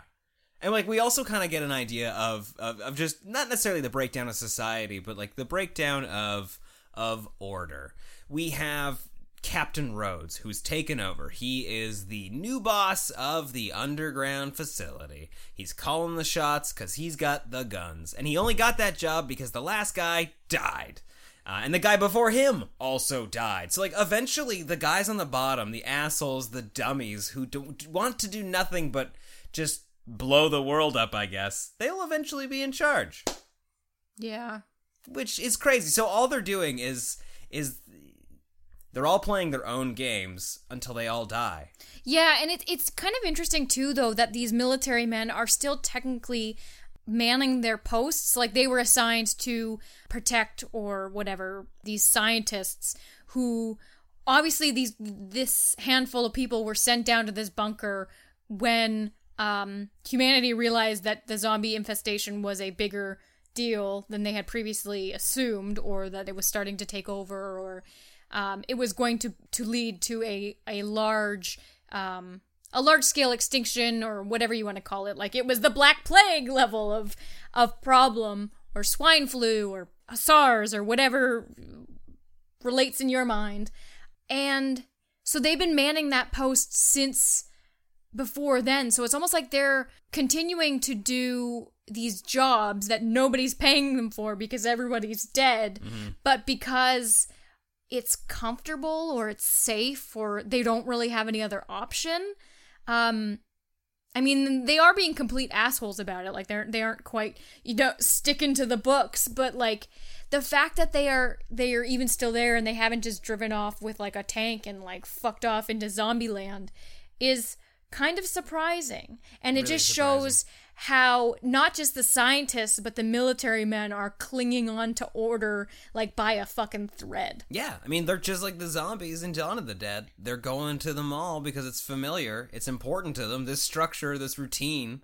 For the scientists, it's answers, and for the military guys, it's order and control. Mhm. And then you have John, who is is nowhere between the two of them, and just like it's interesting. You've got these two very small groups saying like, "Wh- "Why can't you just think of the bigger picture?" And then you got a guy on the side who's just like, "Guys." There is no It's bigger done. picture. It's Yeah. over. The Like- universe is indifferent. It doesn't care if you find the answers. It doesn't care if you have the biggest guns. Uh, it just will continue with or without you. Yeah, and no, not a lot of movies give me existential crises, but man, if the if the Dawn of the Dead, Day of the Dead, Night of the Living Dead trilogy has made me be like, fuck, why do I have a job and why do I care about retirement savings and like, fuck. It's like this these three movies did more for you than than like an entire decade of hippie culture could have if you'd lived back then. Yeah, like I feel like I'm in the '60s with this zombie trilogy. like, yeah, let's radicalize. Fuck let's the man. He's only trying to hold us down with books and knowledge. Who is the government even? Free your minds. So let's let's let, let's shift gears hard and let's just talk about some fucking gore. Can we please just You talk know- about some Tom Savini gore? You got Okay, more you want to say? I know. I No, want no, to. no, no, let's, let's, let's go. I want to talk about the Cavern of Zombs because it is That's my gore. favorite thing of the whole movie. How Okay. they have this like pen of zombies that they call upon for science. Yeah. And the contraption they build is pretty smart, but I love how by the end of the movie it devolves to like all of our good guys are basically stuck in this cavern trying to get away from these zombies. And fucking Johnny is a marksman. Yeah. He is like shooting zombies in the head in the dark at long distance. And it's one it is this a weird pull because I know I'm not a I'm not a fan of it, but it felt very Star Wars. In what sense? like they, it felt like they were on another planet in another universe, and they were like running and I don't Sure, know, yeah, in no, I'm with you. space, It did not feel like desert Earth. space. That is that is the really interesting thing about this too, right? Because like especially with everything that John is saying, we spend so much of the movie underground where there is no sunlight, there's no natural light. The caves are not like buildings you would live in, and even the scenes in buildings are very they're cinder blocks. They're so cold. Nothing about this seems like Earth. We it looks like we're on, you could tell me you know instead of a helicopter they could just drop down to Earth in a teeny little spaceship and then go back up like upstairs to like the zombie fortress that they have like rotating the the Earth in a satellite and it would be the same movie. It would be the exact same movie. You're onto something. I see your Star Wars thing. I see you. It this feels like Star sense. Wars. It feels like Star Wars. Sure. I just love the cave. The whole cave sequence was The cave's great, and I like that the zombies are also they they know what's up. Like yeah, like they're they're like I don't know, I don't want to go over that fence. You guys are mean over there. yeah, you guys are mean over there. I know what's going on. Nobody ever comes back. Like they still have memories, which is which is awesome. And we we see that play out quite a bit more with Bub. What do you think about Bub? Bub's great. I kind of love I Bub. love Bub. Yeah, I They kind of teach him how to Bub, read Salem's Lot. or at least hold it. yeah, sure. And he also holds a phone. When he does his salute, you're just like, "No, Bub." Yeah, Bob Bub's a military man. And he's like smart enough to have a nemesis. So like I think that makes him human. Oh yeah, yeah, yeah, yeah. So like the best that they could possibly do is is just learn a little more about these zombies and uh you know these zombies uh given that they have memories and they sort of operate the same way humans did it's almost like humans never changed they just evolved to zombies yeah. like they're they're still exactly who they were they're just a little dirtier and a little meaner And technically like that they've evolved beyond needing a gastrointestinal tract because this the, Oh, right. the kooky scientist has he's opening up zombies and it's some of the best special effects like you get a lot of brains attached to nothing and spinal cords and and eyes and arms and gross organs and it's wonderful like Yeah. his his uh Dr. Frankenstein room is fucking lovely. What a great It is section. disgusting and I love it and it's very like reanimatory. It's almost cartoony. Sure And when you pair like the the kooky doctor with Bub, this is definitely a a step away from realism. Like Mm. Dawn of the Dead is definitely trying to paint a real life scenario and trying to like haunt you in a real life type of type of way. And Day of the Dead is got some some big themes it's talking about, but the the effects and the gore and the pure insanity of some of the characters just it's just taking it an extra notch like it's really leaning into horror because at this time uh, zombies are a household name. Mm. and zombies are a sell at the box office. Like zombies are bringing you to the theater. That's a good so point. you're you're you're selling a horror story but then you're actually serving some some major interesting themes to chew on and you can kind of see that. But yeah the doctor's kooky bananas. Yeah. And i love him. I like that scene too because it really shows that not only do the humans kind of have an existential dread or just like this thing they can't overcome, the zombies do too. because we know for a fact they don't. Like you mentioned, they they they have no need for a gastrointestinal tract. Yeah, like even Um, without it, even if they are just a brain attached to a spine, like they, will still- react. Yeah, they want to eat. Yeah. And there's no reason for it. They don't have to, but they want to. They don't know why. They can't tell us why. Even Bub can't tell us why, but it's just a compulsion that they have. And, you know, if, you know, to borrow from Return of the Living Dead, you know, maybe they eat because it's the close, it's, it's them trying to come back to life. Like they realize they're dead and like they can't possibly figure out how to be alive again, but their zombie brain tells them to eat a live person. Yeah, to like fill the hole. yeah, and I mean to kind of come back to maybe some folklore that we're dealing with uh, John's character. You know, we're all familiar with uh, them stories about eating the hearts of your enemies or animals to, to gain their power, like their spirit. That might have something to do with it. Yeah. yeah, in in a way. But the fact that the zombies also have this inner turmoil that they can't even explain, they can't even comprehend it, is almost darker than what the humans are going through. Mhm. Because, like, especially with Bub, we understand they have some level of consciousness. So they surely locked away inside them in some regard is the the idea that I should not be this way. Yeah, but I mean, if you think about it, if you think about it in like the terms of a completely unbiased universe that doesn't care about humans either way, whether they exist or whether they don't, and if you look at humans from a standpoint of like they're destroying the environment, uh, they're causing global warming, and they're just producing at massive rates, and they have no um, predator. And you create this virus that in turn creates a predator for humans, like a an Earth that's inhabited by the Walking Dead versus Earth that's inhabited by humans will be far better on the environment.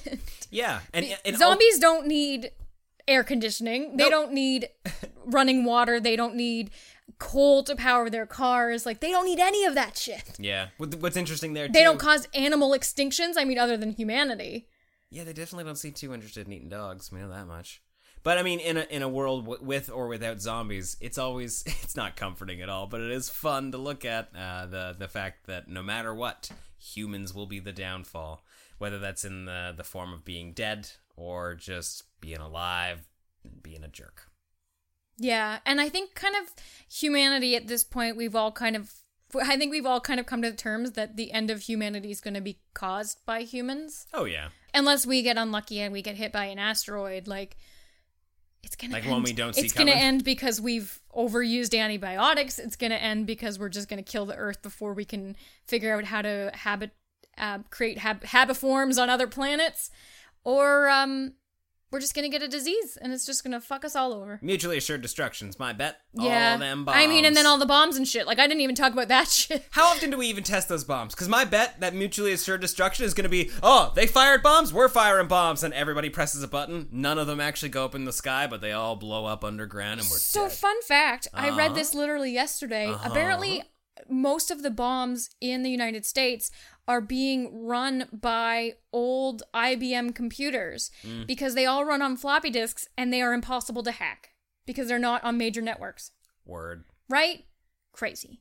That's right. Uh, but that's really old technology, and it's great that we're relying on it.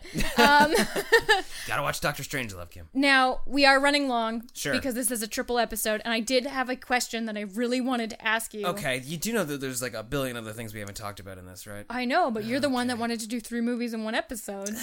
so, All we've done is talk about like the the the, the, the Everything? existential crisis of this movie. We haven't actually talked about the movie. We haven't talked about Miguel. Miguel is a great the way Miguel brings. Okay, I get it. Okay, fine, fine, fine. What's your question? okay. My question is well, it's not really a question, it's a d- Give me- request. Give me your statement.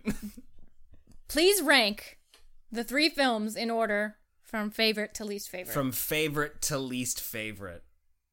From favorite to least favorite. That's tough. right? Um and okay, you know what? Fine. I'm just gonna do it. I'm not gonna try and overthink it like I always do. Um and it by very small margins from each of them to each of them, right? Dawn of the Dead, Day of the Dead, Night of the Living Dead. I am gonna assume yours is different. Mine is a little different. Okay, let's get into it. Okay. Yep. If I could have a tie, From I would- favorite, it was would have a it was favorite to least favorite, right? Like I did Yeah, that right. yeah. My favorite is Dawn of the Dead. Okay, so If it was my three-way tie, if I had to have ties, no three-way tie. Well, if I'm going to have a tie, I'm going to have Dawn of the Dead and the Night of the Living Dead and Day Day of the Dead are tied. But in favor of proper ranking, Yeah. I'm going to go Dawn, Night, Day. yeah, I think that honestly, I think that's how most people would go with it. You think so? Yeah, I think so. Here's the thing, though. It's it's like it- like Dawn of the Dead is, is my favorite of the three. Period. Uh, and then and Dawn then, of the Dead is just so wonderful. fuck it is so goddamn good. See, here's the thing. Dawn of the Dead gets all those existential problems while still dealing with like, oh, we're still clinging on to having relationships that matter. And like it is very much a, a small story about like just a few people. And it's also And- an adventure film where Yeah. you like all the people involved, and so you care if they make it out okay. It's fun. It's funny as hell. It's got a lot of heart. It hurts whenever when it's supposed to hurt. And and Day of the Dead is is definitely a larger film. We're dealing with humanity, not just these people. Mhm. We're dealing with humanity as a whole, uh, which is great. I love talking about that. And Night of the Living Dead is so fucking good. It's it's where everything all comes together. Like all of those ideas, all done in a very quiet. Uh, stripped down way. It has everything that Dawn of the Dead and Day of the Dead have as well. Um, but obviously, it, it's not as polished, and like it shouldn't be. It cost no money to make. It, it was. It came out at a time when nobody had any clout whatsoever, and uh, it's it's very hard to put that on the bottom of the list. But it's like those three movies ahead of thousands and thousands of other movies. So whatever. In in terms of zombie movies, it is these three at the top. like there's there's no question about it. Followed by Pontypool and Shaun of the Dead. Um, I actually haven't seen Pontypool in a long time, so maybe I should. I don't know if I would put zo- Pontypool under zombies, but I guess you you should. It's kind of a zombie movie. It's kind of not a zombie movie. I think we all talk about it as a zombie movie. It's kind of its own thing. I'm sorry I derailed, That's okay. but I, I figured we really needed to talk about these movies as a trilogy for a little bit, and, and this episode is running so long. yeah, yeah. Can, can I ask you? Did you enjoy watching all three of these movies? I really did. I'm glad. I totally did, and it was it was great to see the progression of um, the mythology in general. It's not often that you put on three decades of the invention of a creature. Like it's not. It's.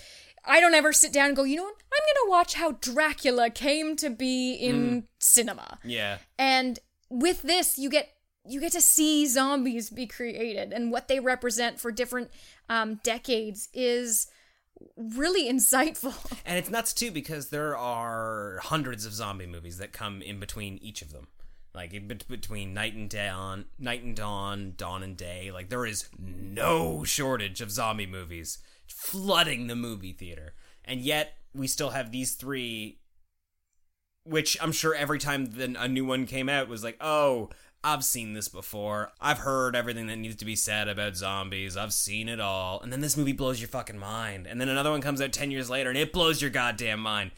And uh, th- that is the greatest part about cinema is that we will always think that everything's been done, that we've said everything that needs to be said, and we will always be wrong. Always. That's like a really great point to kind of end on for a episode on zombies and the end of humanity. um quickly though, we didn't rate Day of the Dead. So what is your rating of Day of the Dead? 3.5 out of 4. 3 point. Yeah, I'm going to be a 3.5 out of 4 too. I did not think it was going to be. I thought it was going to be like, oh, four out of four for the special effects, story, and everything else a lot lower. But god damn, is this movie really impressive? Like, an, an, an insane level of writing. in so many different ways too. Like it's kooky, it's funny. The that monologue is so deep and so fucking wonderful. We watched it again before recording this episode. Oh, so good. And there's just there's it's got something for everybody. It's and it's aware that it's a horror entity and it really plays into that which the, the previous films didn't necessarily do. I mean, Night of the Living Dead totally did, but and gore galore. Gore Oh, galore. gore galore. uh, we want to hear your rankings though, so please tweet at us at NOFS Podcast. Let us know how you rank night, day, and dawn. Night, dawn, and day. I know, I always want to say night, day, dawn. oh my gosh. I don't know why. Dawn comes before day. Do you remember any of the other Romero movies? The other Romero zombie movies, like Land of the Dead and Diary of the Dead. Um, I think I've only seen one of the ones that came out in the '90s, and I rented it having not really known anything about Is it. it that was one with just John Leguizamo? like, where, What like, the fuck is this? the zombie's I got think a it was gun? like Island of the Dead or something. Yeah, I I can't don't remember. I don't remember. We are controlling transmission. Yahoo! Trouble with? You This week's episode of Nightmare on Film Street is brought to you by David Nora's Slasher Crasher. It's Mean Girls meets Halloween. It's Halloween. Nick Rosh, a towering figure of evil and stupidity, escapes from the upstate New York mental hospital he's been committed to for the past five years. Planning return to his childhood home where he brutally murdered his babysitter's boyfriend, his plans are halted when he crossed paths with an even more terrifying beast. Two high school friends with some serious beef. Caught in a battle of loyalty that's been brewing for 10 years of their friendship, the two girls, Kathleen Strife and Betsy Coleman, force their feud into a savage showdown, pitting the escape monster against each other. Who will survive this epic death match? And is it totally wrong to fall in love with the murderous lunatic who just tried to kill your ex best friend with a machete? Slasher Crasher is available on Amazon.com, BarnesandNoble.com, and BlackRoseWriting.com. Also, fun fact if you send a proof of your purchase and a screenshot of the purchase confirmation to david.nora.jr at gmail.com, he's going to send you a free digital thank you and, uh, and an original artwork of your choice either the final girl gone bad, the final bitch, or the final gay. That's Slasher Crasher at Amazon.com, BarnesandNoble.com, and BlackRoseWriting.com. We're going to stick around and play a quick little game that we have put together for Patreon all about zombies. You can find that over at patreon.com slash nightmare on film street in exchange for supporting the show. And of course, it is Halloween next week. Share your costumes with us. Let us know your party plans. It you it, it's it's go time, guys. You got like a week left. If you do not have, if you haven't gone to Spirit and You- bought, You're at duct tape point. Like, Yeah. if- if you don't have a costume, you're going as an octopus and you're taping several plastic bags to your legs. Congratulations. there was one year we didn't have costumes, got invited to a party, and like within 20 minutes made Sims outfits where we had like the little uh, little crystal above our heads, and we had these little like health bar charts that would change throughout the night as we drank a little more and more. I kept filling up the bladder. But seriously though, you only have like a week and a day left until Spirit closes, so make sure you buy all your home decor now. Because it's like 30 to 40% off, probably. yeah, and I mean like that's IKEA for creeps. So get out there, buy your creepy home decor, and have a dope Halloween looking Yeah, party. have an- 365. Have an amazing Halloween.